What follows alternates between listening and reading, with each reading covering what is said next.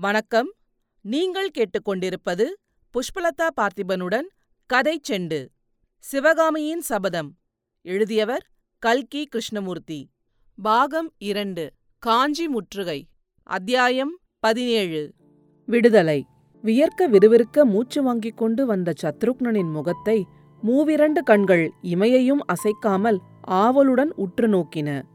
ஆஸ்வாசப்படுத்திக் கொள்வதற்கு ஒரு கண நேரம் கூட கொடுக்காமல் சத்ருக்னா யாருக்கு என்ன செய்தி கொண்டு வந்தாய்? என்று தேவி கேட்டாள். தாயே இங்குள்ள மூன்று பேருக்கும் செய்தி கொண்டு வந்திருக்கிறேன் என்று கூறி மூவருக்கும் வணக்கம் செலுத்தினான் சத்ருக்னன். பின்னர் தேவி மகேந்திர பல்லவரின் முதல் செய்தி தங்களுக்குத்தான். வீரபத்தினி என்னும் பெயருக்கு இதுகாரும் தாங்கள் உரிமை பெற்றது போல் வீரத்தாய் என்னும் பெயருக்கு உரிமை பெற வேண்டிய காலம் இப்போது வந்துவிட்டது என்று தங்களுக்கு தெரியப்படுத்தச் சொன்னார். எட்டு மாதங்களுக்கு முன்பு அகமும் முகமும் மலர்ந்து பதியை போர்க்களத்துக்கு அனுப்பி வைத்தது போல் இன்று தங்களுடைய அருமை புதல்வரை அனுப்பி வைக்க வேண்டிய காலம் வந்துவிட்டதாக தெரிவிக்கச் சொன்னார் என்றான் சத்ருக்னன். விவரிக்க முடியாத உணர்ச்சி வெள்ளம் உள்ளத்தில் பொங்க தோள்கள் பூரித்து வீங்க தேகமெல்லாம் சிலிர்க்க மாமல்ல நரசிம்மர் அன்னையின் அருகில் பாய்ந்து சென்று அவளுடைய பாதங்களை தொட்டு கண்ணில் ஒத்திக்கொண்டார். அம்மா சக்கரவர்த்தியின் விருப்பத்தை நிறைவேற்றுவீர்கள் அல்லவா? அவர் எனக்கு அளித்த விடுதலையை நீங்களும் முன்வந்து அளிப்பீர்கள் அல்லவா? என்று கேட்டார் மாமல்லர். பொறுக்குழந்தாய் செய்தியை முழுவதும் கேட்போம் என்றாள் தேவி. மாமல்லர் உடனே திரும்பி சத்ருக்னா எனக்கென்ன செய்தி கொண்டு வந்தாய்? என்று கேட்டார். நல்ல செய்திதான் பிரபு தங்கள் மனதிற்கு உகந்த செய்திதான். நன்றி கொன்ற பாதகனாக கங்க நாட்டு மன்னன் துர்விநீதன் சலுக்க புலிகேசிக்கு முன்னால் காஞ்சியை அடைந்துவிட வேண்டும் என்ற துராசையினால் விரைந்து வந்து கொண்டிருக்கிறான். பல்லவ குலத்துக்கு கங்கர் குலம் பட்டிருக்கும் நன்றி கடனையெல்லாம் மறந்துவிட்டு இந்த படு துரோகமான காரியத்தில் அவன் இறங்கியிருக்கிறான். அந்த துர்விநீதனுக்கு தக்க தண்டனையளிக்கும் பொறுப்பை தங்களுக்கு சக்கரவர்த்தி அளித்திருக்கிறார்.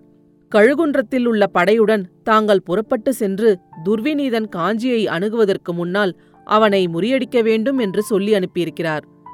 மாமல்லர் ஆவேசம் வந்தவரைப் போல் சத்ருக்கனிடம் ஓடி சென்று அவனை தழுவிக்கொண்டு சத்ருக்னா இவையெல்லாம் உண்மைதானே? நான் கனவு காணவில்லையே. நிஜமாகத்தானே சக்கரவர்த்தி என்னை கங்க நாட்டுப் படையுடன் போராடுவதற்கு போகச் சொல்லியிருக்கிறார்? என்று பரபரப்புடன் கேட்டார். ஆம் பிரபு இதெல்லாம் கனவல்ல. உண்மைதான். இதோ விடைவேல் விடுகும் கொடுத்தனுப்பியிருக்கிறார். என்று சத்ருக்னன் ஓலை ஒன்றை அவரிடம் எடுத்து கொடுத்தான். பல்லவ குலத்தின் சின்னங்களாகிய விடையும் அதாவது ரிஷபம் வேலும் பொறித்த அந்த ஓலையை மாமல்லர் படிக்கும்போது அவர் முகத்தில் உற்சாகம் பொங்கிற்று. படித்து முடிக்கும் சமயத்தில் அவருடைய புருவங்கள் சிறிது நெறிந்தன நிமிர்ந்து பார்த்து சத்ருக்னா உன்னிடம் ஏதோ வாய்மொழியாக செய்தி அனுப்பியிருப்பதாக சக்கரவர்த்தி எழுதியிருக்கிறாரே அது என்ன? என்று கேட்டார். ஆம் பிரபு. எத்தனையோ சாம்ராஜ்ய கவலைகளுக்கிடையே பல்லவ நாட்டின் கலை செல்வத்தை பாதுகாக்கும் பொறுப்பையும் சக்கரவர்த்தியால் மறக்க முடியவில்லை. ஆயன சிற்பியாரும் அவர் மகளும் காஞ்சிக்கு வந்துவிட்டார்களா என்று என்னை கேட்டார். இல்லை என்று நான் தெரிவித்தேன். தாங்கள் போர்க்களத்துக்கு கிளம்புவதற்கு முன்னால் நேரில் ஆயனர் வீட்டுக்கு சென்று அவர்களை காஞ்சிக்கு அனுப்பிவிட்டு போக வேண்டும் என்று தெரிவிக்க சொன்னார். மாமல்லரின் மகிழ்ச்சி பூரணமாயிற்று. யுத்தத்துக்கு போவதற்கு முன்னால் சிவகாமியை பார்த்து விடை பெற்று கொண்டு போக அவர் விரும்பினார். இப்போது தயக்கமின்றி ஆயனர் வீட்டுக்கு போக சௌகரியம் ஏற்பட்டுவிட்டது. சிவகாமியின் விஷயத்தில் தன் மனநிலையை அறிந்துதான் சக்கரவர்த்தி அவ்விதம் செய்தி அனுப்பியிருப்பாரோ என்று ஒரு கணம் அவருக்கு தோன்றியது. ஆனால் அவருக்கு தன் மனநிலை எப்படி தெரிந்திருக்க முடியும்? ஆ தம் அருமை தோழர் பரஞ்சோதிதான் சொல்லி அனுப்பியிருக்க வேண்டும்.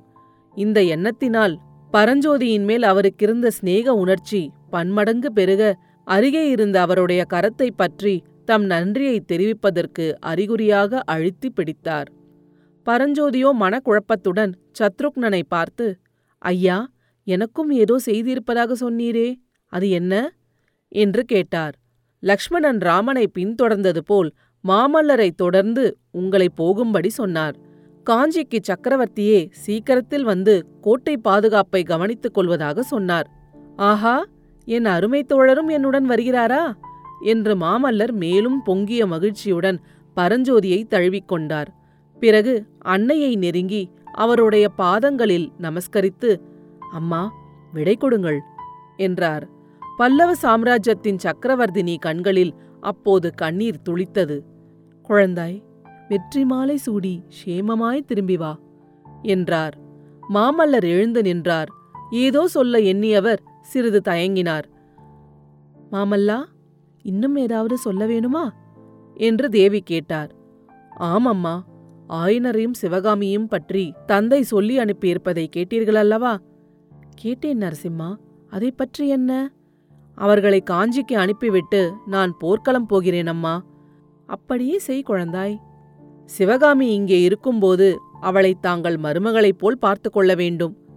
மருமகளைப் போலவா? முடியவே முடியாது. அந்த தாயில்லா பெண்ணை என் சொந்த மகளைப் போலவே பார்த்து கொள்கிறேன் மாமல்லா. இதை கேட்ட மாமல்லர் புன்னகையுடன் இல்லையம்மா மருமகளைப் போல் பார்த்து கொண்டால் போதும் என்றார். புவன மகாதேவியின் புருவங்கள் அப்போது நெறிந்தன ஏன் அப்படி சொல்கிறாய் குமாரா?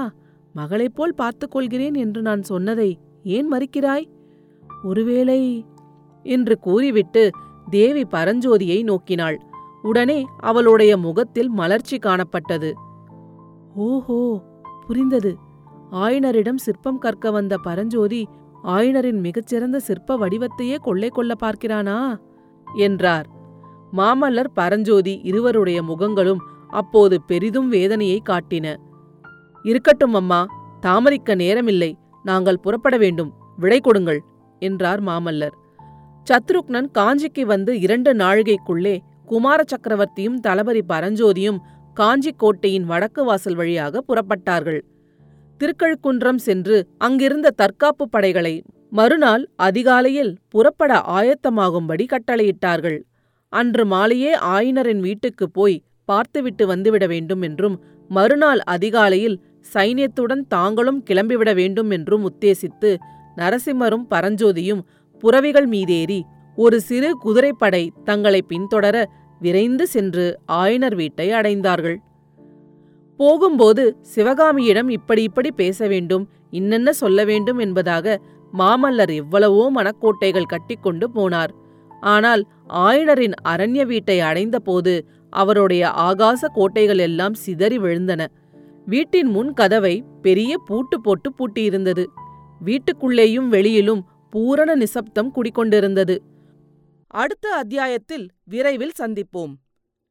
கதைச்செண்டு பற்றி உங்கள் நண்பர்களிடமும் உறவினர்களிடமும் பகிரவும். உங்கள் கருத்துக்களை கமெண்ட்டுகளில் பதிவிடுங்கள். உங்கள் கருத்துக்களை கேட்க ஆவலுடன் காத்துக் கொண்டிருக்கின்றேன். நன்றி. நீங்கள் கேட்டுக்கொண்டிருப்பது புஷ்பலதா பார்த்திபனுடன் கதை செண்டு.